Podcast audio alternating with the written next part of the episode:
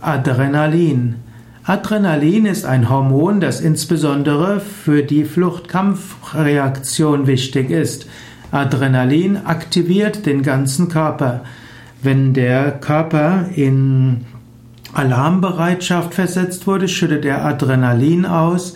Adrenalin führt dazu, dass der Mensch schneller atmet, dass der Herzschlag steigt und dass der Blutdruck steigt, dass die Schweißabsonderung aus verstärkt wird und so weiter.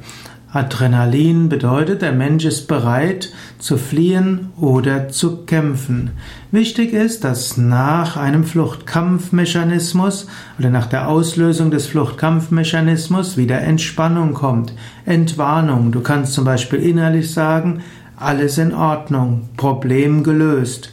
Entspannen. Also, so wie in einem so wie eine Entwarnung kommen muss, wenn der Alarm ausgelöst wurde, so ähnlich musst du nach Adrenalinausschüttung auch irgendwann sagen, entspannen, loslassen, Gefahr vorbei.